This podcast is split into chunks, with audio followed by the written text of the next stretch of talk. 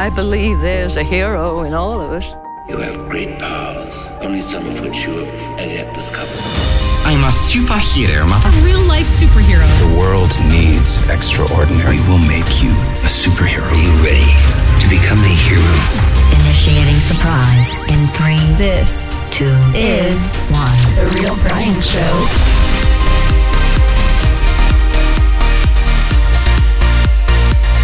All right, you might be asking yourself, how can I unleash my superhero? How can I better my life? Well, don't worry, we've got some ideas for you today. And I've got a Hobbs and Shaw review. Yeah! Bros and Cars, as Captain Influence puts it. And of course, he, Captain Influence, has some good info on the upcoming Lord of the Rings Amazon series. Oh, yeah, you know, we always have to nerd out, so let's rock it!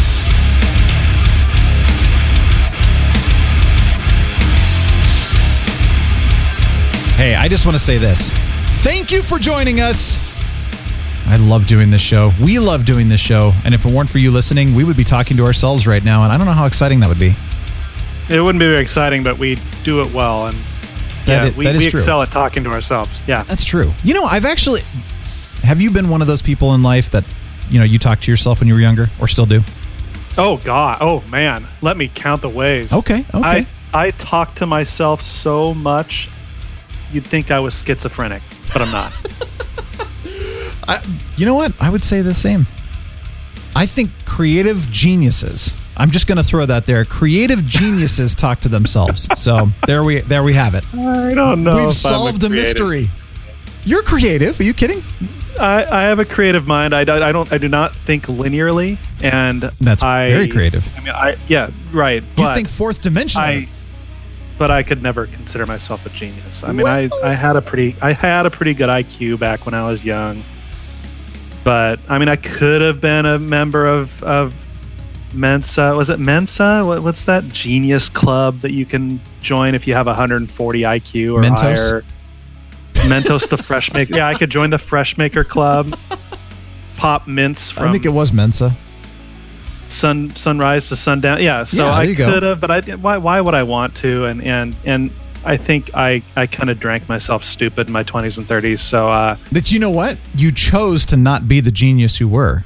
yes, about that? I did. There you go. That was my choice. You are a genius. Well, here's the thing too. They're proving now that genius does not mean that it's just IQ, even though that's what we've all been taught to think is that well, if you have a high IQ, you're a genius. Well, they're saying what about people with high EQs, the emotional quotient? They're also geniuses in their own right. So, you know, let's just see what happens. I'm going to I That's kind listen, to me, to I'm me, gonna That's accept kind it. like. Oh, okay, fair enough. I'm going to But accept me- that I'm a genius because that's what I tell myself. And and I just need go. to say, Brian, you are correct. You are a genius and I say thank you, Brian. That's kind of like saying that all the kids get a trophy at the end because they put the Ugh. effort in. I'm very against that whole concept. I mean, you have you have to have a healthy competition and reward system, et cetera. So, mm-hmm. Oh, I agree. I if you want to call yourself a genius, see there's a difference between, you know, me being a genius and those kids who just show up. So I, I. I just want to say that. no, but to your point, actually, I completely agree with you. On a serious note, that yes, I am totally against the whole give a trophy for participation. I think that's a load of crap. I think it actually does a major disservice to the people that get the trophies. You know, it's interesting. this this is actually very interesting to me because I have had some experiences with people. What let's say in the eighteen to twenty five year old range in the last few years. Those that I've had interactions with when it comes to anything where they say, "Hey, I'm going to get involved and I'm going to do fill in the blank," right? That kind of an interaction. And I would say that every single interaction with those people where they have said, Yes, I will do this, or Yeah, let me help out with this, or Yes, I'm going to, you know, it's like all these grand visions of ideas that they have. And I would say that their follow through on every, sing- every single person that said that, all of them, 100%, did not follow through hmm, because they didn't really want to put the work in. They wanted the result, but they did, really didn't understand the amount of work that was going to go into it, and so they just kind of you know fizzled out and did something else. and so you're you're hypothesizing that they are a result of that mindset. I yes, that that's my hypothesis. Very, that was very big in the starting in the what late '90s into the 2000s a ways. yeah. and maybe prevails today. I don't know. And I would say that they're of the age that, yes, that started with them. You know, they show up, they get a participation trophy. You know, they they're on a sports Hmm. team that loses and they get a trophy. You know, just because well, we're all winners here. And so the truth is, all of those people, probably somewhere in the neighborhood of ten to twenty people over the last few years, Mhm. did not follow through on what they said they were going to do. Hundred percent of them. Okay. My hypothesis, however, is that that's what's causing it because they Interesting. if they just show up, they win. Why would I have to put the work in? If Yeah. I was that age and I did not follow through, I would be ashamed of myself. I learned, like, I grew up with that. You follow through, you finish what you started. And now, if, if there's a time where you got to say, I can't or you do what you say you're going to do. there are exceptions to the rule, but. of course, always are. yeah, you do what you say. There we go. This tangent was not planned, ladies and gentlemen. But we how not good on- was it? I know, right? Yeah. It's just interesting. I don't ever want to be somebody who is entitled or, you know, shows up and gets a trophy for, you know, or you basically you win for showing up. Like I don't want that. I want to work for it. You know, okay, granted, even when I was a kid, oh. I had a friend who basically it was it was very interesting. So he was given whatever he wanted. I would go out and I would work my butt off and I would buy myself something. And one time I went out and I worked really, really hard during summers in order to get a stereo. It was really cool. I loved it. And then my friend said, I want that. And his parents said, okay. And they gave it to him. So he got the exact same stereo. Well, here's the thing I worked for it, I appreciated it. I took care of it. That stereo lasted from the time that I was a kid all the way through college because I took care of it. His was like destroyed within a year because he didn't have any appreciation for it. So I am thankful for what was instilled in me from my parents. I look at that and say, I want to work for it. I want to be rewarded for excellence and hard work and or smart work, you know, stuff like that. Not just showing up. So that's me. So the takeaway from this rant is you should appreciate the things you earn Yes. more than the things you're given. Ideally, you appreciate both because if somebody gifts you with something, you should No, no. appreciate that. But I totally agree You- with you. You get to appreciate the things you earn more than the Ah. things you were given. True. How exciting. Yeah. But again, a true gift, a true, true gift should be really, really appreciated as well. And sometimes it's the gift you don't deserve, but it's worth it. You know what I mean? Yeah. And that's really Yeah. cool. So yeah, I, I liked that. That was a thank you. Thanks for uh, you know Yeah. indulging in that discussion. You're welcome. Yeah. What's our vocabulary word of the week? This week we're going to go with sedulous. S E D is in Delta U L O U S. Sedulous. Sedulous. The definition is involving or accomplished with careful perseverance, Mm. diligent in application or pursuit. Isn't that perfect? Uh, yeah, right. So, that was not planned. so Brian, Brian, you are very sedulous in your quest to improve the Real Brian show. oh well, thank you. Yeah. Well, I like that. That that's funny. That was seriously not. I didn't even read your word until just now. Okay, So that was not a planned whole thing, but that worked out really perfectly. That was not very sedulous of you. Well, that's okay. I did. I did plan out sedulously. Uh, that's probably not it. Maybe it is. Maybe I that's think a it. No, I think it is. It's, it's an adjective. So yeah, There you go. I was being very sedulous about, you know, tying things in. You know, I've heard this from people. In fact, we've talked about this with the show and stuff, you know, where it's like you need to tell people what's coming up next and stuff and, you know, assume that your listeners are dumb. And I thought that's that's stupid. People say that. I'm just telling you. I know we do not have dumb listeners. not listeners. dumb, ignorant. There's there's a difference. Yeah, but even our, our I don't believe that lost. people How about lost? I don't I don't believe that anyone that listens to this show is ignorant or dumb or anything like that. But you know, maybe, We're maybe we're not always ignorant in some fashion. Okay. In fact, most of us, all of us, all of us, without exception, across the globe, are ignorant of 99.9% of what there is to know. But if Just we, on this planet. if we choose not to know about it, are we still ignorant or are we just uninformed? If we choose not to know, well, first of all, you can't. Oh, we're getting into another tangent here. you can't know everything Exactly. that there is to know on Earth. If you combine all the knowledge of all the human beings on the planet, no one person can know all that stuff. Of course. Yeah. So, how do you define true ignorance, honestly? I mean, That's a great question. So ignorant versus uninformed is what I mean. Okay. So I'm going to look up, okay, lacking knowledge or awareness in general, uneducated or unsophisticated is the definition of ignorant. But see, ignorant to me is is very negative. I didn't know. yeah, it it does have a negative connotation. Yeah, but maybe it's really not. Uh, in conversation, yes, but no, it's not. It, it honestly isn't negative at all. I mean, we all exist in a state of ignorance. Each of us knows what we know, and then the rest we're all ignorant of because Yeah. it's just the way it is. That's how, how it has to be. Uninformed and ignorant actually technically are synonyms, so they, they mean similar things. Uninformed is not having or showing awareness or understanding of the facts. So they're essentially the same, but again, like you said, not we can't learn everything. So if we're all ignorant in knowledge, well, duh, everybody is. Well, regardless, regardless, this was fun. And so going back to what I was, was saying, fun. well, you know, I was going to say that whole thing and I'm just going to completely ignore that. I'm not even going to tell you what I was going to say. Oh, but I want to know. I was going to say I'm very sedulous on how the flow of the show goes. And not everyone knows it. That's what I was going to say. yeah, especially today because we're just going nuts. And I hope you don't edit any of this stuff out because this is gold. Oh, I'm not going to because here's the thing the flow is perfect and it actually ties perfectly into something that I want to talk about. Good. Perfectly. So the question Good. is should we just dive right in? Let's, at long last, put our hands together, bend our knees, look down four stories. I'm doing this right now. Look down four stories at the water below and jump. We're diving right in, people. Woo! Yes, we are. It's funny that we kind of went off on that little tangent. I'm going to call it a tangent. Yes. about earning things and being sedulous about this kind of thing. so I'm always thinking about how to better things in my life. This just kind of one of those things I nerd out on all the time, even though I'm, I'm putting this under my, you know, the unleashing of the superhero, because I think any of us here, I, I mean, really, I have got to believe I'm not the only one that thinks about this stuff. How do we better our lives? How do we unleash our superheroes? You know? So, for example, how do I put yourself in these shoes? How do we you know, better our monetary situation in a way that is providing for our households, our families, ourselves, whatever.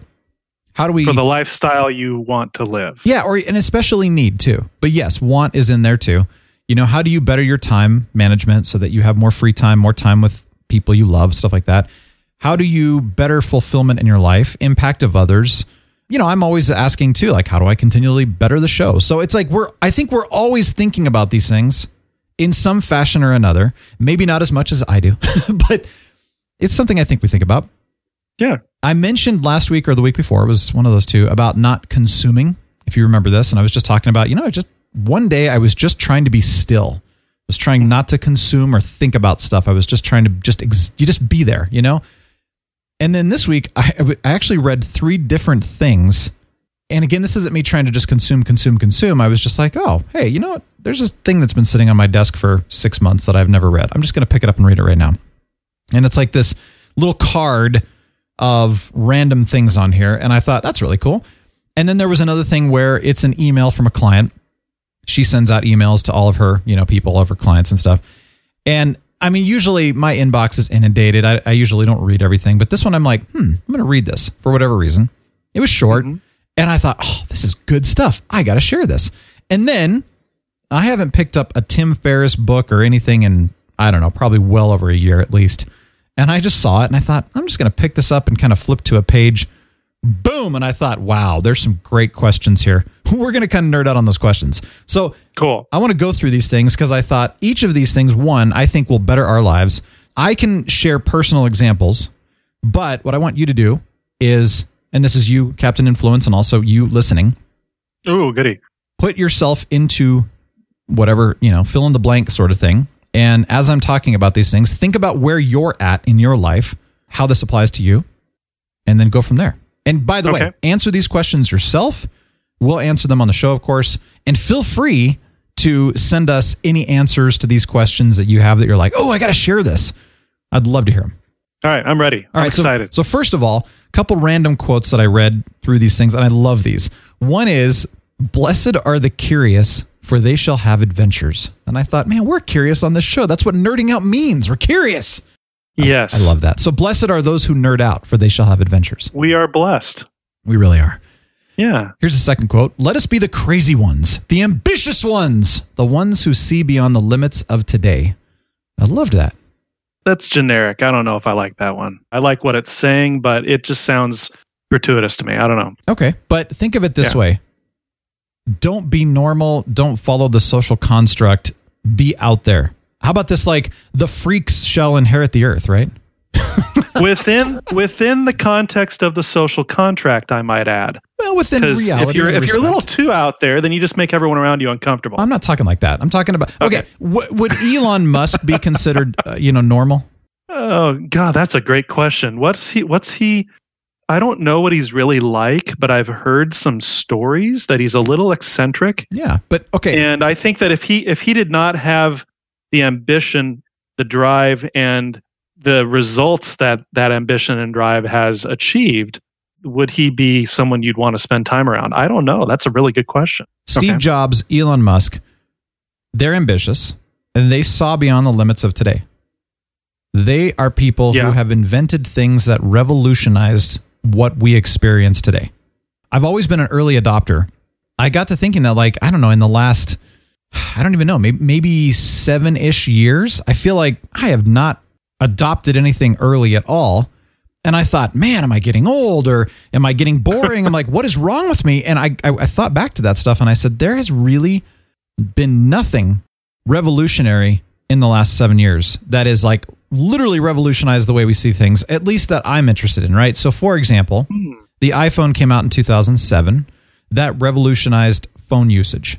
But now it's just the next iPhone, the next iPhone. Yeah, everybody's, uh, it's just a bunch of copycats now, right? If you look back at, of course, the iPod, you know, when the first iPod came out, let's put, you know, a thousand that songs was, in that your was pocket. that was as big a deal as the iPhone almost. Totally. And Yeah. you look at when Spotify came out, I told you I was a beta tester for the US when it came to the US. I remember telling everybody this is going to destroy radio and change the way we do music. And everyone's like, "What's Spotify?" Dude, look at it. It's revolutionized the way music is is Well, consumed now. You know Pandora? Yeah. Yeah, Pandora did Well, too. But nobody li- well, people still listen to it, but oh yeah, exactly. At least it used to be. And then you think about Facebook. That revolutionized. Granted, MySpace came out first, but Facebook revolutionized social media. What's happened since then? A lot of copycats. You've got Instagram, you've got Snapchat, you've got, you know, blah, blah, blah. But they're all copycats. So it's In like, have we had anything really that's just, you know, come out within the last seven years that it's like, wow, this is going to revolutionize the way we do fill in the blank? And I Someone can't think out there listening is like, yeah, what about uh? Well, please Okay, tell bring us it up. Yeah, because uh yeah, please tell us because there might be something that we're totally missing and we'll both go, oh, duh, yeah. Well- but you're right. I can't think of anything off the top of my head. And you think of Netflix, but that was 2000. That was a long time ago. Yeah, the DVD Yeah. service was one thing, but when they started really amping up their streaming, that changed everything. The whole paradigm of streaming all these movies and shows, and especially shows more and more now, started with Netflix and has expanded from there so. to Amazon to uh, the- HBO, Disney, else? everything. I mean, it's just, but Yeah, again, right. copycats. Netflix Right. really revolutionized it, but it was back in 2010 to 12, somewhere in there, that it really took off. So yeah, I mean, do we have anything new? No, that's that's my point. Is like there's nothing new. You can say, oh well, you know, this is new. I'm like, no, it's a copycat. It may be a new service, but it's not revolutionary. Your point is you haven't had anything new to early adopt. Yes. lately, So that tangent, as you say, ties in with what which I was, was saying. fun. Yeah, but it ties in perfectly with what I was saying about Yes. people who are ambitious and who see beyond the limits. And that's why I think it may, you know, seem like a gratuitously generic quote to you, but I think it's extremely powerful because those who are quote crazy, ambitious, and see beyond the limits of today revolutionize the way every one of us does things. You're absolutely 100% correct. It just, without that context, it sounded like a gratuitous quote. Sure. Well, that's why I'm glad we discussed it because I think a lot of people listen to that and say, "Okay, cool, cool, cool quote, bro." And I'm like, "Yeah, but look beyond the limits of this yeah, quote." think of what it actually means. And you did a good job of doing that, Brian. well, thank you. You were very uh, sedulous in Sedulous. your Oh. application of that quote. See, I had it all planned out. genius, genius, genius. All right, here's the other one, or the last one here. Whenever you find yourself on the side of the majority, it's time to pause and reflect. That's a good one. I think that's kind of funny Yeah, too. I like that one. I think it's great too. Here are the things that I read that I thought were really, really good. The the first thing that I read, this all ties together in, in the first little piece, was three ways to shift your perspective. So wherever you're at in life, whatever you're doing. So if you're thinking about something, you're you have a problem, you're stuck on that problem, you can't find the solution.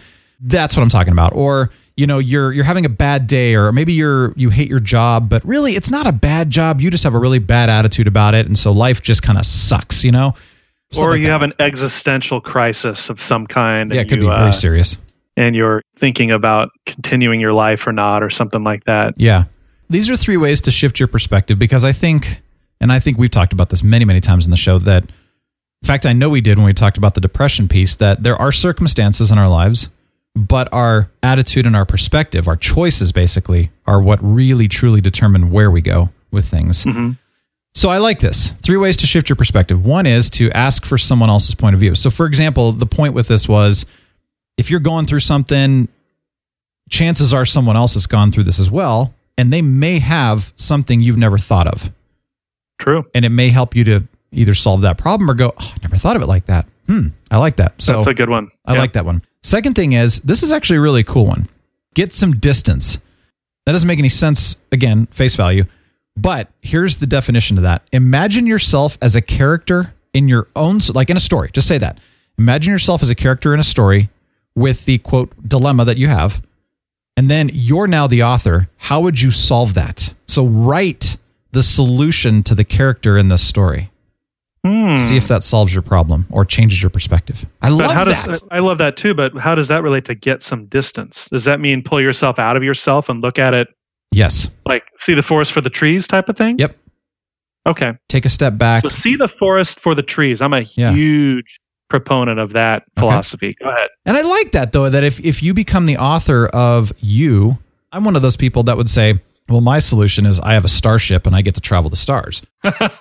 Yeah. Suck on that. Well, yeah, that's not going to work so well in 2019. So we better Not figure yet. out a better solution.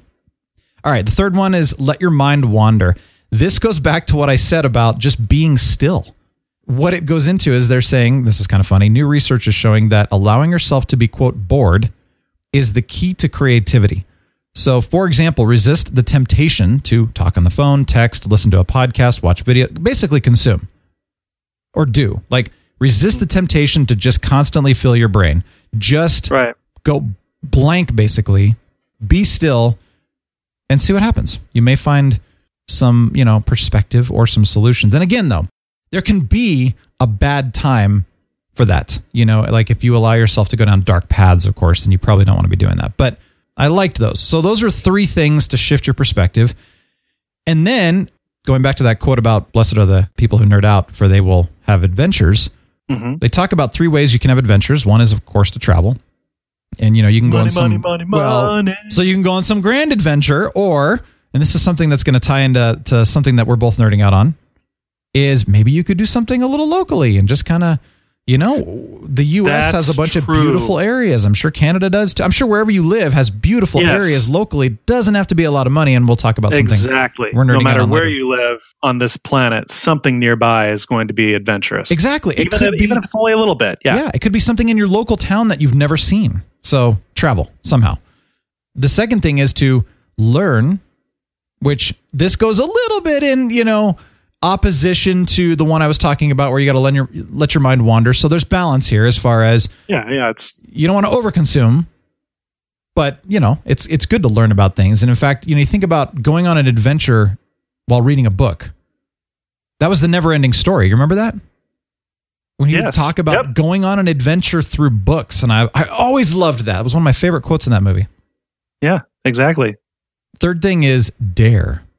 Once a week, dare Ooh. yourself to try something that you normally would not do, whether it's eating unusual food, taking a dance class or whatever, going go kart, racing, whatever. I mean, you know, you pick.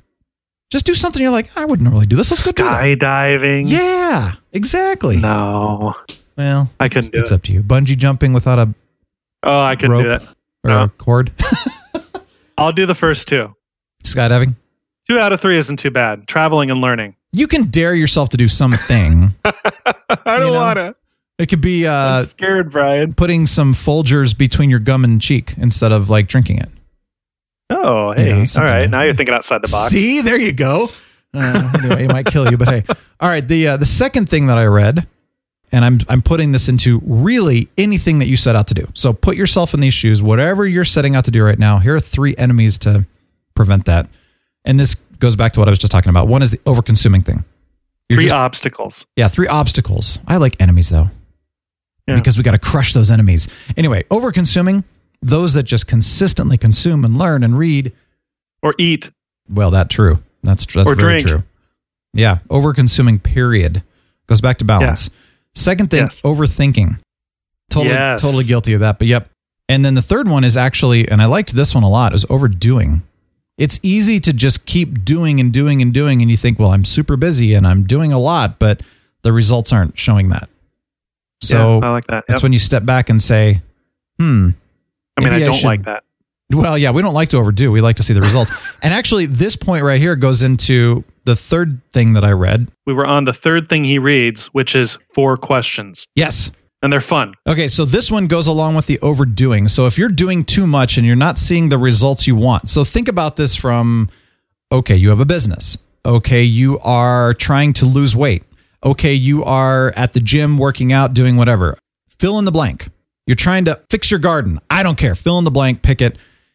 You're doing a lot, you're not seeing the results. This is a great question. I've never really thought of it like this because usually you think, well, what can I do to solve this problem?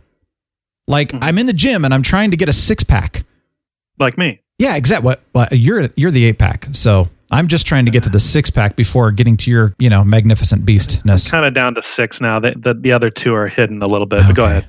Well, you are a magnificent beast, regardless. So Thank you. Thank you. usually I would ask, what can I do in order to get that six pack? So you start adding things, right? Or what can I do to make more money? So you start adding things to do. This question, oh my gosh, I love this. What if you could only subtract in order to solve your problems? So like you could not add things. Let's say you've you've got your list of things that you do right now to get your six pack, to lose weight, to be more successful with your business, to make money, whatever. Instead of saying what else can I do, you have to subtract things. You have to. You have Do no other choice. So you have to say, okay, what can I eliminate off my list of things in order to solve problems? Would it solve hmm. problems? Isn't that interesting? It is interesting. See, personally, I don't do enough already in a, on a daily basis. So to subtract anything for me would th- this isn't the right question for me personally. I work hard every day. I earn my Yeah. money. Yeah, sure. I work 40 hours a week or whatever, but I don't see anything personally that I could subtract. But that doesn't mean there isn't something. So that is an interesting question. But see, you know, you could think of it from any any way. I mean, really, you could even take steps back and say, okay, what can I subtract from my life on a daily basis Oh, that yes. would create more happiness or more whatever? See, Brian, you're so good at at putting things. You're so sedulous about. But I'm using that word too much I and like wrongly. it. No, no, it's good. I think I, I don't think I'm using it correctly. You're you're good at putting it in perspective Yeah. and making me think about it in a way I hadn't thought about it before. So keep doing that. Okay. I love the uh, the health example, the working out, and the eating example because they actually talk a lot about nowadays. They're finding that subtracting things when it comes to working out. So, for example, people go to the gym, you know, five, six, seven days a week, and it's actually bad for them because one, you don't ever give your muscles a chance to recover and build back up. You're just constantly tearing them down, which means you're not doing anything at all. You're, you're getting no results. Evidence now is saying that you should go to the gym less, but your workouts while you're there should be super effective and targeted and exactly what you need. And then you don't go back for a few days, Okay. which is great. That means we have more time, right? But then we're actually getting the results we want. Let's just take the Real Brian show, for example. If I were to say, oh, hmm, it's not where I want it to be, or I want to make more money with the show, or whatever, right? Instead of saying, what can we add to the show? My assignment would be, what can I subtract from the show? And then would we still have that same level of success? Would we still have what you all listening would still want? What if we took something away? Would you would you hate it? Would you want like no, bring that back? Which actually would hmm. solve a problem, right? Because you'd know what people really wanted and what they missed. So I'm just using that as an example because you listen to the show, you know, like if I I took interviews out and now many of you are saying bring back the interviews. So I know that's something that well, we all want. I want it too, and we are working on that, right? But if we were to take out deep thoughts, would everybody run and try to jump off a bridge? And we don't want that. We, we want people to you know, spare your lives. I, I would miss it. I know that. There's no reason to subtract that. So, Exactly. But you you see my point is that of course. I'm not looking at any problems right now. I'm just saying if you have a problem that you're trying to solve, subtract something. So anyway, great question. Here's another question. What if you did the opposite for a specific period of time? And then specific period of time is to determine if it makes any difference or not. So if hmm. it's two days, if it's one day, if it's a week, if it's a year, whatever, it doesn't really matter. You, that's where Five you minutes. what if you did the opposite? Now, this we have to throw out common sense. So, like if I say for a week I am not going to shower or brush my teeth or take care of my body, then that's just stupid, right? So, we're not talking common sense stuff. We're talking, I love this term, socially reinforced rules. So, for whatever reason, a bunch of random people started saying, here's a great quote. Early to bed, early to rise makes a man healthy, wealthy, and wise. Is that really true? That was coined decades and decades ago, if not centuries. It's still That's too perpetuated. subjective. People Too still subjective. use that, and they still believe that if you get up early and you and you go to bed early, you will be more successful. They still believe that. In fact, books are Huh. still written around that today. Okay, interesting. Is it really true though? So you see what I mean? It's a ah. socially reinforced rule, and that's what I'm saying. What if you did the opposite? Would you still be healthy, wealthy, and wise? Or would you actually be more? I mean, who knows? Like th- this is what I'm talking about. What if you did the opposite? Okay. and that's where you can experiment and you know for example and again i'm using personal examples because that's well, that's what i know so put yourself in these shoes and fill in your own example but everybody says do a niche podcast because that's more successful well it is it has its success but what about those that aren't niche there are a lot of non-niche podcasts that are very successful so what if i did the opposite of what people told me that i should do and again not common sense Which is what you do every week. yeah, I'm I'm like the rebel rouser here. So, and it works. Think about that. Third question. Number three. I like this one. This is something I'm actually going to go do. What do you spend a silly amount of money on? Hmm. You might be able to answer this one too. Maybe silly's not even the right word, but you know, you spend a little more proportionately of money on something. So first of all, the reason you even ask this question is one, Oh, you know. find out what your spending habits are, and two is you might go, hmm, okay, is that a good thing? Is that a bad thing? What can I do with that? Maybe you'll find out that what you spend a silly amount of money on is something you could capitalize on. Then I could subtract. How about this? For me, Yeah. it would be toasted coconut flavored almonds. that sounds really good though. They're addictive. the Blue Diamond sells them at, at your local grocery store. They're Yeah. ten dollars a bag, Okay. and I will buy a bag like every other week. they don't It's sound a- bad for you. No, they're not bad for you, but it's a silly amount of money.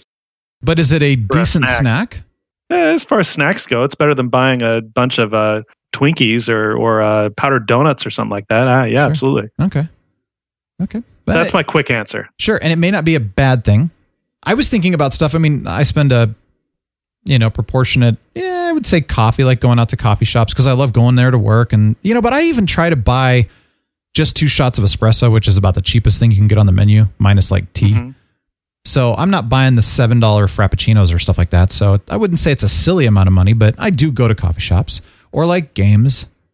I like to spend money on games. Yeah, that'd be my next answer. Games. Sarah and I like to go out to dinner, but it's not like we're going to these, you know, hundred dollar restaurants.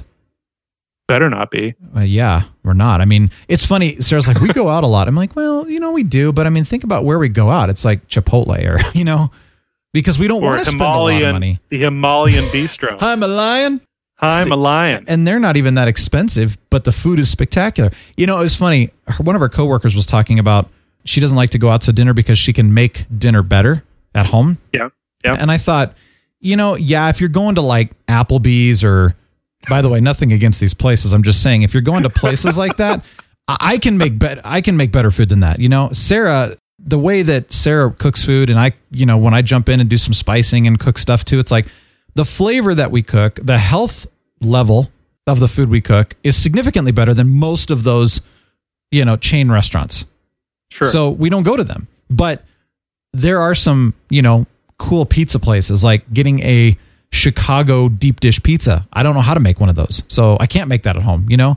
Stuff like or that. Or have the the best burger that humans can make at Bad Daddy's Burgers. yes. Or the Himalayan Himalayan Yeah, the- Himalayan bistro. We don't know how to make food like that right now. best naan I've ever had. Oh my gosh, yeah. Yeah. So, you know, when you can't make food like that, those are the places we go. this all goes back thought. to what do you spend a silly amount of money on? Yeah. Yeah. so- One of the comments they talked about is that yes, you can potentially capitalize on something like that. So, something to think about. All right, last hmm. question. This one's fun. This is a the typical, you know, you heard it in office space. What would you do if you had a million dollars? I'd tell you what I'd do, man. And I'm not going to continue that statement. but I'm I'm changing it to say if you had enough money, period, that you are essentially set for the rest of your life. Takes care of you, your family, etc. Everything. Like you literally Don't have to worry about money. Yeah, literally don't have to worry Yeah. about money. What would you do with your time? Yeah. Because I think people say, question. "What would you do?" And a lot of people are going to say, "Oh, I'd go on vacation and retire."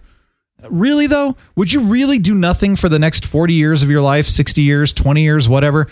Yeah. I mean, you, you got to do something to keep your, to, yeah, to have fun at least. I would feel compelled though to still do something that's fulfilling to me and also would benefit others. Even though I would want to have a lot of fun too, and I would want to vacation and travel and stuff, but I would still feel compelled to do something of value, regardless. So I'm throwing that in there. What would you do with your time? All of the above. Okay.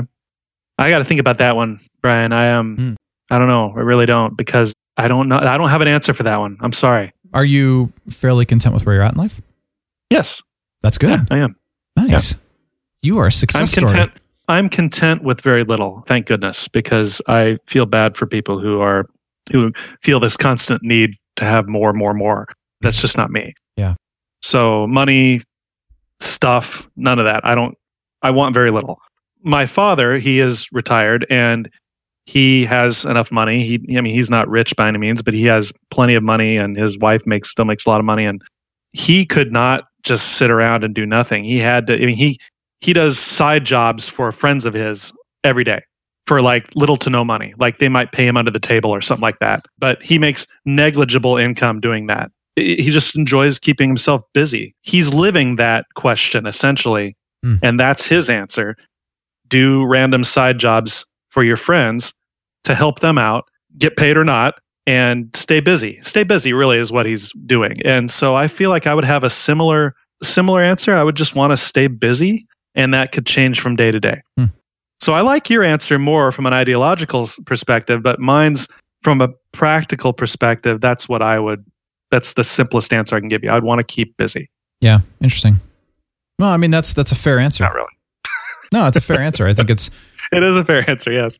but keeping busy with the things you want to keep, it's almost like and I, I heard this definition of success which i sort of adopted for myself was the definition of success is to have the freedom to say yes to what you want to say yes to and no to what you want to say no to essentially Okay. which i really like that because if i for example you know i work with clients let's say that i worked with a client that was just a pain in the butt you know hated that person but i had to keep him or her because they're paying the bills essentially, right? But if I had freedom, if I had success, I would have the freedom to say no to that person and say, no, I don't want to work with you anymore, for example. Right. So that's like the definition of success in that sense. Mhm. So I think, you know, you saying that you are wanting to keep busy, I assume you would say I would want to keep busy with the things that I choose to keep busy with, though. Yeah. I would want to keep busy with my new little boat that I'm going to get. Remember that? Yeah, yeah, yeah. I'd keep busy with my boat. I'd go out on my boat and go fishing a lot. That's what I'd do. That's not my boat. That's your boat. That's not my boat. I want my own boat. I want my boat. So I was thinking, and this is more of a generalization, but I still think it's a it's a good generalization, is that I'm not somebody who is striving for like riches. I think there was a time that I did, but that's because I was surrounded by people who were also striving after riches, nice Mm-hmm. Yeah. cars, you know, millions of dollars, and I just felt like I know. I, I felt compelled to do it. I know the type. Yeah, and once I got away from those people, I was just like, you know, I don't, I don't need that. You know, it's, it's, it's just unnecessary, really. But I do Obviously. need, I need enough, and that's again, that's the, the whole point. Well, if you had enough, then what would you do with your time? And I can definitely say that I would no longer take on any activity that was striving after money per se. I would focus all of my activities on things that, again, were fulfilling to me and that had a, a positive impact on others. Good. That's pretty much what I would say. That's very general, but that's where I'm at right now, and I haven't actually gone more specific than that yet. I'm working on that. that's kind. Of, I mean, I just read this and I thought, oh, this is a good question. And I think once I can answer these questions in more specific answers, then I might be able to even take some immediate action, which could be kind of cool. Move to the Swiss Alps and open a hostel. Very rando suggestion for you right there. So one thing I would do if I had enough money is I would, uh, and this is just ridiculous, but I would get an Airbus A380. For those of you who do not know what that is, it's the double decker. It's the largest Airbus out there, kind of like on par with the 747. And it would be a custom private jet, and I would just travel the world. And anybody that That's wanted to come with me. space for one person. No, I said anybody that wanted to come with me. We, because I'm not a loner, I, I'm an extrovert. We would have adventures together. We'd have groups of friends together. We'd we'd travel the world and adventure, and we'd do the show from the plane, all over the world. That's Oh, that. make it happen. Wouldn't that be awesome? Make it happen, Brian. Yeah, and about sixty. What is a it? lot About of fuel, though. I don't know. a couple hundred million dollars for the plane, and then probably a And couple, then couple million a Probably year. a, a couple million a year for fuel and upkeep. Yeah. Yeah. well, I'm, Yeah. I'm I'm about three quarters Dare of the to way dream, there. Brian. Three quarters of the way there. There you go. Yeah, in, in my dreams. In your dreams. That's right. But you know what? Again, I take a step back and I say, really though? That's a crazy idea, That's- but I really don't need that. So then you got to step back and say, okay, well, what else? Well, that leads me to something I'm kind of randomly nerding out on, which I think you and I can have some fun with this. Is Oh, yeah, yeah. I do want to travel the world. I have had the privilege of traveling to other countries at various times in my life. Not a lot, but enough that I, I really have great memories from that there's always the desire to travel around the world and see different countries for me i mean you know and, and experience new cultures and stuff like that but there is anymore a lot that goes into traveling internationally and of course air travel is just not it's not as fun as it used to be how much fun would i really have traveling to other countries how safe is it to travel to certain countries you know stuff like that uh-huh. and it's kind of interesting because in the last couple months We've been running into more and more people who have been traveling the US or even mm-hmm. like here in Colorado, just going to all the various locations in Colorado that even I haven't seen yet, ironically. Yeah. When I was in Las Vegas for, you know, our, our, our client's conference, this guy runs in on the elevator and he's, you know, dressed up in his motorcycle gear and everything like that. And he's just like, Hey, everybody, how's it going? Blah, blah, blah. Of course, strike up a conversation. Turns out on his hog, he was driving through all of the, the national and state parks hmm, hmm. and that was his goal. He had been moving basically from the East Coast all the way to the West, and he had, you know, arrived in Vegas and was working his way through all that stuff. What a great idea! And he was just sharing. I mean, of course, this wasn't very long; it was only a few minutes. He was sharing just all of the beautiful things that he had seen, and and I thought, you know, that's just one thing I've never done is mm-hmm. travel the U.S. really very much. And I'm not a road tripper, but I got to thinking, okay, well, if I were to see parts of the US. Of course, it would be fun to fly to various parts and, you know, stay in a hotel and rent a car. But then there are some places where you just can't can't get to on a plane or you really don't want to go to on a plane if you know what I mean. And I don't necessarily want to drive in a cramped car for a long time. So I was like, "Hmm, what about an RV?" what about if you got like not like a huge RV, you know, because those are crazy, like the big bus ones or whatever. I think that'd be hard to maneuver and drive, and just a lot of upkeep and stuff. But what like about a little Winnebago.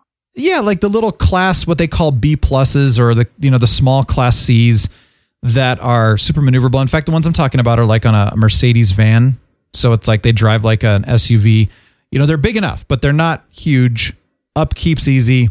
You're super mobile. You can run around and do stuff. And I just thought I think it'd be a lot more fun if you're going to drive across the country to have a little RV to be in rather than driving in a car. And you got to get off at certain rest stops and I don't know. There's there's that that scene in Dumb and Dumber that just haunts me. so, Which one?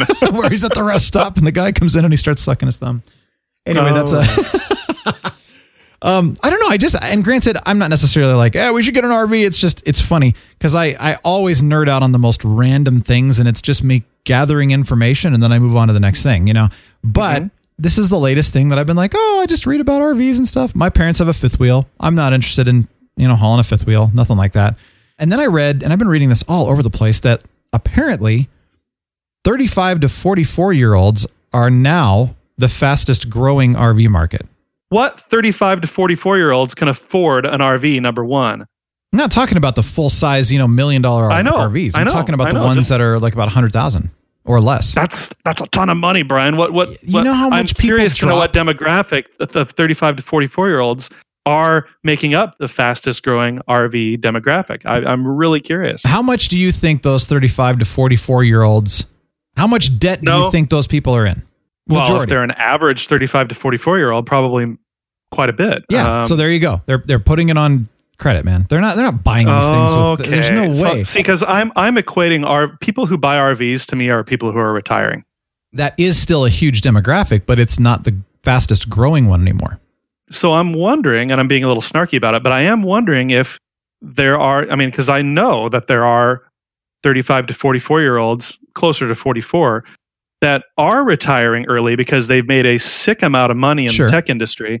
They can afford to retire early, and they'll buy an RV. I bet. I oh, bet sure. a lot of that is happening, and I wonder what percentage of that demographic is those people. I think a lot of what they're trying to say is is that people are doing stuff a little cheaper, a little bit more locally, and trying to you know because air travel is a pain in the butt nowadays. You think about you know people that I know who have kids, for example, flying is Yeah. a pain in the butt for those people. So it's easier to pack them into an RV and go on a trip. Now, granted, I have a lot of friends that uh, they don't own RVs; they they tent camp. I don't really like tent camping anymore. I used to. I used to do it all the time. I used to camp all the time. I just like, eh, you know, it's not comfortable. Nah. After the whole Yeah. back issue and the fat, you know, the the failed surgery and everything, it's just not it's not fun anymore. So Yeah. having a bed is a good idea, right? But you know, if you're going to travel, if you're going to fly, and you're going to go on a trip and you're going to get a hotel room and you're going to do stuff, you're going to spend a decent amount of money. And in fact, you know, you talk to people that I know who have, again, let's just say the traditional 2.5 kids in the household, that adds up quickly. You start, the I, I know the kid. 0.5 kid is like, we don't want to mention him, but that's okay. anyway, Or her. I always hated that. No, no, no, it's always the him. Oh, it could be the oh, Okay. redheaded stepchild. But anyway, I think it's a typical thing where people are just paying too much money nowadays to really go anywhere. And so, That's and I, get I get that, but still, you know, but I don't think that we're taking the logistics in mind. Even a small RV, you have to store someplace. sure. Uh, you have to either have it parked out in front of your house all the time, which neighbors hate, and, and it, it's just not done very often, or you pay an RV storage place But that even you then- can just leave it there until you need it, and that costs a lot of money. Yeah, but even So- then, if you were to add up, if you were to say, let's just say you get a used RV, you're not getting a brand new one. Right, It's right. a nice cheap price, one. but it let well, you still want something that's going to last you. So say that it's somewhere between fifty and hundred thousand. Let's just be realistic for for the lower end, cheaper, smaller RV. They go up from there, but let's just say that oh yeah, there's a big upfront cost. We know that, but if mm-hmm. you travel to multiple places throughout the year. And you continue to do it, and you do it for many, many years, and you are able to, you know, keep that RV running for a while. I would say that hands down, you're going to experience a lot more. You're going to have a lot more adventures. You're going to go all over the place, and you're going to save a lot more money than if you were to go on trips where you fly, you know, pay for a hotel, go from there. I'm going to say that you're going to save a lot in make the long run. Same amount of travel in the air, yeah, you're going to save money, but it's still just a huge time and money sink, even the most basic RV. And I'm curious to what 35 to 44 year old demographic Yeah, I don't know. are making up that fast growing RV market. That's interesting to me. Hmm, Well, we'll like just I have said- to scratch our heads about that one. Lots of debt, man. I, I think that's probably where most of it comes in. When we Huh. had our house and we lived in a certain neighborhood, it's like people were always bringing home something new new trucks, new boats, new RVs. These guys weren't rich. You know, I, I'm pretty sure it was a lot of debt. It's possible that they were all secretly rich and we were living around a bunch of millionaires, but I really doubt it. They're all material girls living in a material world, Brian. Yep. Well, let's have a little fun. If you were Okay. to have an RV, where would you go? Where, where's the first Where would- place you'd go right now? Oh, I have, a, I have an immediate answer to that, and I haven't even had to think about this. I would take my RV to the Great White North. I would drive back and forth across Canada until I die. and oh, That's maybe I wouldn't even need a green card or whatever their equivalent is up there if I could just go back and forth constantly and There you go. just travel, travel, travel. That's what I'd do with my RV. I'd go to Canada. All right. I love it. What would you do, Brian? Let's get you an RV and get you out of here then. Heck yeah. Woo! I don't know where I would go first. I would probably probably go kind of in our general area first, you know, like I would very likely go somewhere in Colorado, but There's so many cool areas within the Colorado, Utah, Idaho, Montana, even parts of Wyoming. There are a lot of things that I've wanted to go see that I've never seen. And Yeah. you really can't fly to most of those places easily. So I thought that'd be kind of fun. But I mean, you know, I would I'd love to go to the beach and just have a place on the beach where you could park your your little RV and just it's like a beachfront property, you know. Oh man. Clear out awesome. plastic every morning when you wake up. Yeah, totally, man. Totally. That'd be great. That'd be awesome. Oregon would be fun. Uh, I mean, I love Seattle and the area of Washington would be fun. You know, dude, there's so many places, so many places I would go. That's the problem. But I also want to go to Hawaii. And right now, I don't have a flying RV, an RV boat. So Not working on it. I guess if I get Working a on boat, well, that goes back to my You Starship. can, you can pay to transfer your RV over to Hawaii. It's just you know it's a one time thing. And yeah, I think I'd just fly to Hawaii. So that would be one where I would fly. That'd be fun, man. Good question, Brian. Good Well- question. I'm really excited right now. This is what I'm nerding about right now. End of last week, I purchased an under desk treadmill. No way. Yeah, because I, I have a stand. I have a sit to stand desk. Oh, and I was going to say you're sitting on your chair and you just like move your feet. No, no. Oh. that would be, that's funny. No, I hadn't even thought of that. No, so I have a sit to stand desk. So I stand up while I work at home Sweet. for the company I work for in Colorado. And I never sit at it. When I'm working, it's always up. So I'm always standing in front of it for eight hours a day. And I don't get out and walk enough because, to be honest, I don't take the time to do it first thing in the morning, early in the morning. I want my coffee and my oatmeal, and then I got to get to work. By the time I get off work, in the summer, it's way too hot and muggy where I'm at to do some good walking most days. Or in the winter, it's too cold and snowy and slippery. There's these parts of the year where it's good to walk and parts that you just don't want to be walking outside. So, what would be my most ideal situation? Of course, if I could walk while I work. And this is a thing. There are lots of underdesk treadmills you can buy. The reviews are mixed on the efficacy of this. Uh, so I'm kind of crossing my fingers. If I can actually type and design, do design work while I'm walking, I can get thousands of steps in per day. And that would be life changing Yeah. for me. If it doesn't work, I'll return it. And that Yeah. would royally suck. But the thing with it is while while you're walking on this treadmill, if you're bouncing too much to really do accurate Yeah. design work and stuff, Yeah. that that's the big wild card for me. And Yeah. and I'll know next so next week you'll all get to hear about how it went. But Hmm, what that's a good could, I got to thinking, what could someone invent that would stabilize the upper body while allowing the lower body to move or bounce? I actually have an idea. Go for it. because this is actually something that I just thought of as you were dis- discussing that because I've mentioned that you know I love biking and this time of year I bike, Mhm. but I am not a winter biker. So I under don't. desk bike. But it, here's the thing, though. Yes, but I've actually tried. We have an exercise bike. Here's the problem. First of all, my bike, my actual real bike, is awesome. It fits me very well. It's actually what they call the extra large because being six foot four, you've got to, you know, you don't want to be cramped on this little tiny bike. So it's a very long bike for tall people. They don't make Yeah. exercise bikes that take your height into account at all. It's Weird. just basically good luck. It's the same thing, you know, because yes, you can raise and lower the seat, but you cannot raise and lower the handlebars or anything like that. So you're Hmm. Right, right. you're never really fully ergonomic on most of those exercise bikes. So that's one that's the first problem. The second problem is I did exactly what you were talking about where I was on the exercise bike trying to work and I was bouncing around so much because I didn't have enough stability in my upper body that I couldn't really work effectively. Hmm. So my idea, and and I don't know if anyone even has this, is that you have a typical desk. It's a standard sit stand desk, so you can raise it up and down. So you'd mm-hmm. probably have to have your monitor on a mount, and you would have to have something where you could put your mouse and keyboard on a, an adjustable tray, basically. That's not necessarily on the desk because if the desk goes up too far in order to get your knees, you know, moving, well, then you know you're going to look like the dudes with the high handlebars that go to Sturgis on their motorcycles. So that doesn't work. Okay. So my idea is a re- Called a chopper, Brian. yeah, yeah, exactly the chopper, recumbent style. First of all, so you're sitting. If for those of you who are not uh, not familiar with the recumbent, you are sitting in a chair, so you're not on an actual bike seat. Back. Yeah, you're in a chair, you lean back a little bit, but you are biking. So your legs are moving, the pedals are are down but out. Sort of like if you're driving a car, you're sitting and your feet go out for the pedals. It's the same kind of thing where you're you're biking like that. You know, you, you got to make sure that you can bike without hitting your knees on the desk. So that's one thing. It would keep your upper body stable. And basically, the controls would have to be somewhere that is not right in front of you, like most recumbent bikes or any kind of exercise bike. It'd have to be off to the side.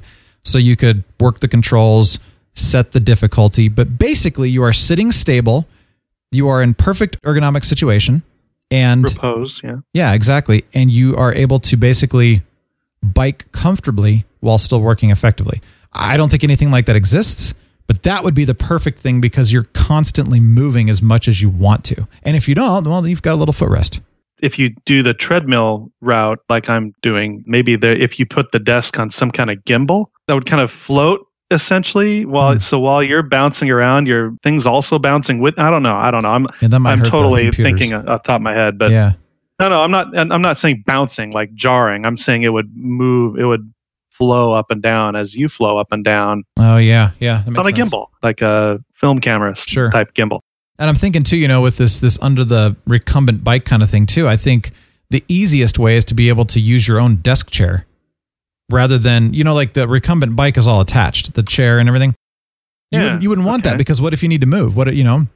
So you need to use your own desk chair, but then the actual recumbent part of the bike would be separate. There's got to be some kind of cardiovascular, you know, light cardiovascular Yeah. activity that you can do if you're standing in front of your desk all day. There has to be, Well, and there- some yeah, people. there has to I mean, and and t- some people do make the under desk treadmill work. Otherwise, they wouldn't be able to sell them. Yeah. And so many different companies wouldn't make them. You can spend anywhere from three hundred to three thousand dollars on these things. Yeah. So And you probably get what you pay for. Maybe. I mean, I, I researched it a lot. I was very sedulous in how I looked up the Oh, stuff nice. up, more or less. And uh, I picked I picked one of the least expensive ones that got the most ratings on Amazon for what you get. Okay. And I, you There know, you I go. read all the reviews and everything. I said this one's the one for me right The here. best ROI So- right there. Yeah. Love it. So we'll see how it goes. Okay. Love it. All right. Boom. So we have a couple TV shows we got to talk about really quickly. And then I've got that Hobbs and Shaw review I want to do really quick too. So let's Yeah. jump into that. I started watching this. This was a comic that I read. It was a free comic book day, you know, the typical introductory comic that they gave out back in May. And it was Deadly Class. It's a comic. It's also a TV show that I think came out either earlier this year or late last year. I'm not really sure. I didn't even know about it. That's what's so funny. Was it was it based on the comic or vice versa? Sure. I mean, it was just an introductory comic. So, yes, I, I think it's an I think it's an old comic that's been around for a while, and I think this. But I really, honestly, don't know any background. Okay. I just heard about it. I don't even know who aired it. I don't know anything about that stuff. But I'm like, I'm just gonna find this show and I'm gonna watch it. I've watched, I think, two episodes, three episodes, maybe. I don't know. It's, it's interesting. It's weird because it's based on you know the typical school, so it's kind of like the Harry Potter, where you've got the wizarding world, you know, the wizarding school that you go to essentially. But it's basically you you go to this school to learn how to become an assassin, essentially, essentially Ah, which is okay. kind of weird. It's very interesting. It's based in the 80s, 1987. So they have some fun little 80s stuff around that. There are parts that I go, oh, okay, that was that was too much or that was really weird. But the story and the way they're doing it so far is I'm really enjoying it. So Okay. it's interesting. We talked about last week Another Life. Lord Thunder said that he enjoyed this show. He was enjoying it anyway. I don't know how far he got. And then I went on and read the reviews and they were really bad. And so he said, well, we'll, we'll watch it and see. Now, granted, I only watched episode one. How far did you get? I got through the first half of episode one. okay so it may maybe it gets better i don't know um, the reviews were pretty negative they were pretty brutal and so i kind of went in a little jaded but i said nope i'm gonna keep an open mind i'm gonna see what's going on I always go into these things wanting to like it. Yes. I mean, come on. I don't. I wanted to like it. I really did. and i Uh, did too on- it's I- sci-fi yeah. so i wanted to as well Come on. Yeah.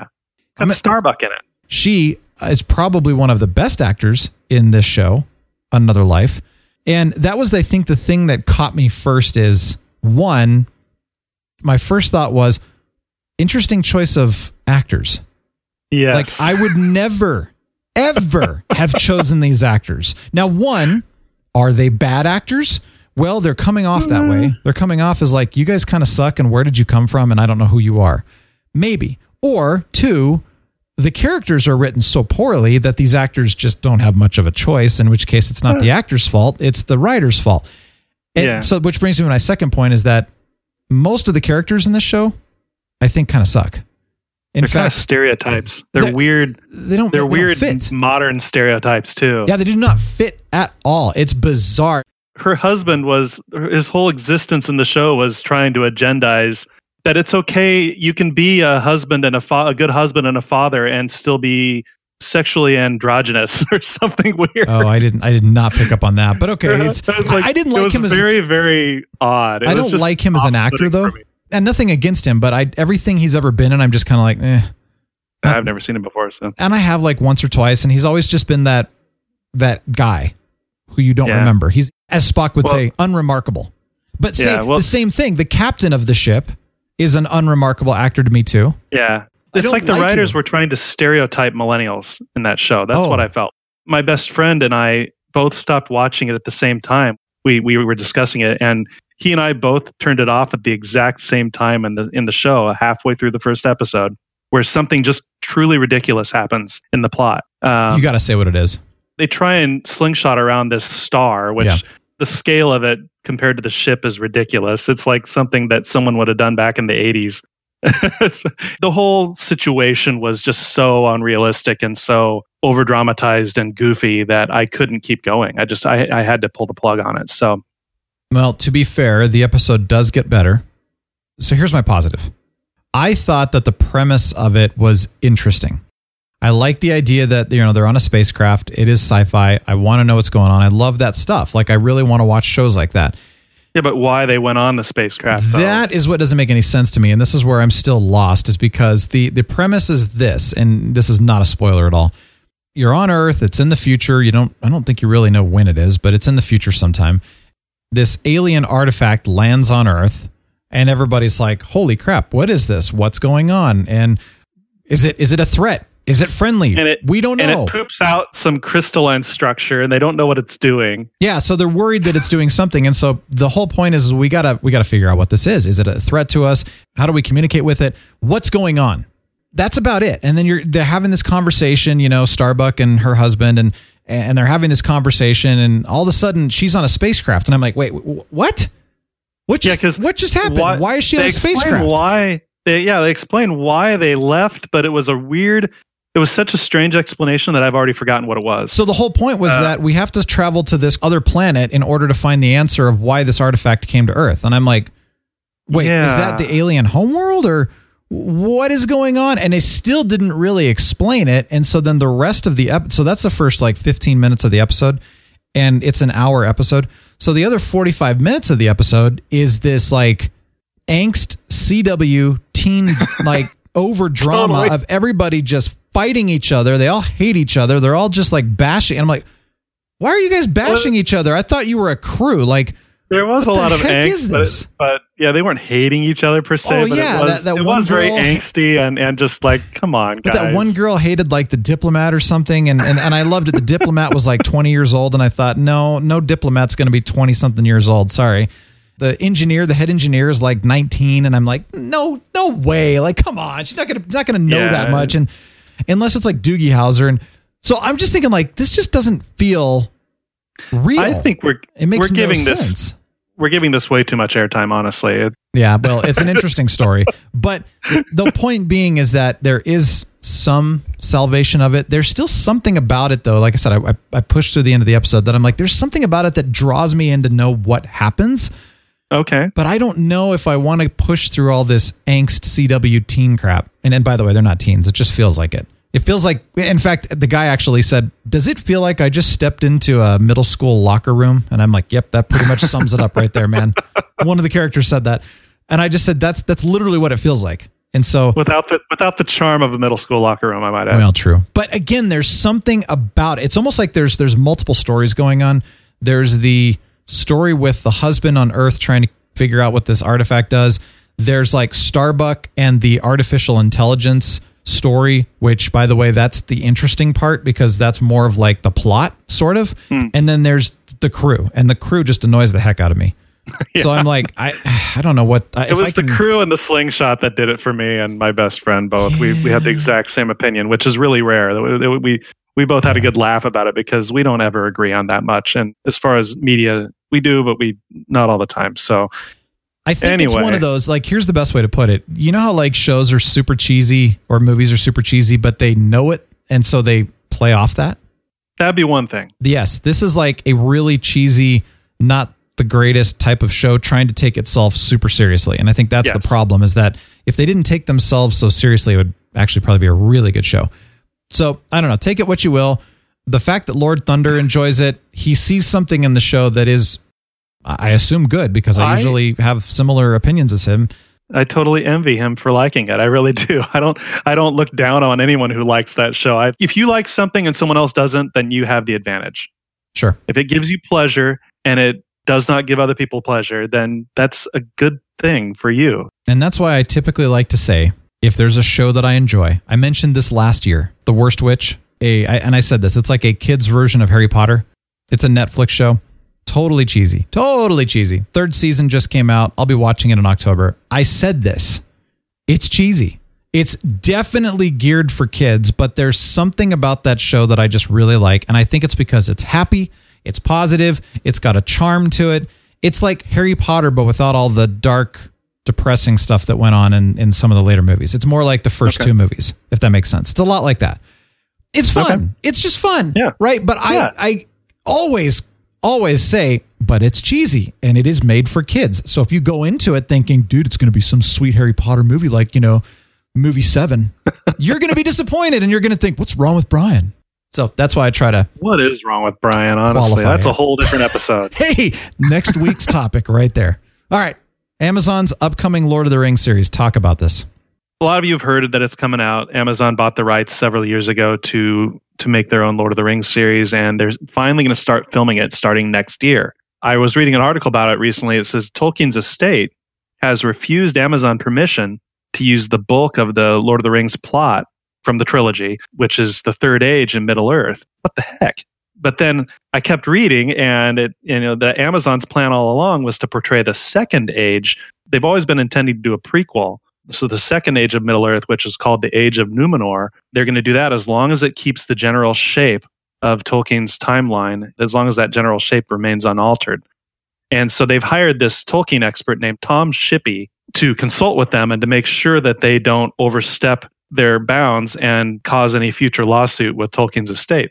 And I kind of think this is cool. So I kind of did a 180 degree attitude on this. My, my knee jerk reaction was, come on. Then I realized, wait, this is a golden opportunity for Amazon to pull another Game of Thrones level series out of their butts uh, if they do it right. And I just want to relate one quote by this Tom Shippey guy. He said, Amazon has a relatively free hand when it comes to adding something, since, as I said, very few details are known about this time span. He's talking about the Second Age.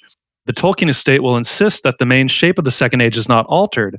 Sauron invades Eriador, part of Eriador is where the Shire was, is forced back by a Numenorian expedition, returns to Numenor. There he corrupts the Numenorians and seduces them to break the ban of the Valar. All this, the course of history must remain the same, but you can add new characters and ask a lot of questions like, what has Sauron done in the meantime? You know, b- Yeah, between when he was banished the first time and then when he rose to power again in the Mhm. movies we all and books we all love. But it must not contradict anything that Tolkien did say. Okay. That's what Amazon has to watch out for. It has Sure. to. It must be canonical. Okay. That's a good word. I like and that. And I really appreciate that. yeah. Yeah. Because unlike Star Wars, where they can just do what the heck, ever the heck they want with Star Wars canon, they're being forced by this estate to stay within the canon of the fantasy realm that has been established. And he goes on to say it is impossible to change the boundaries which Tolkien's created.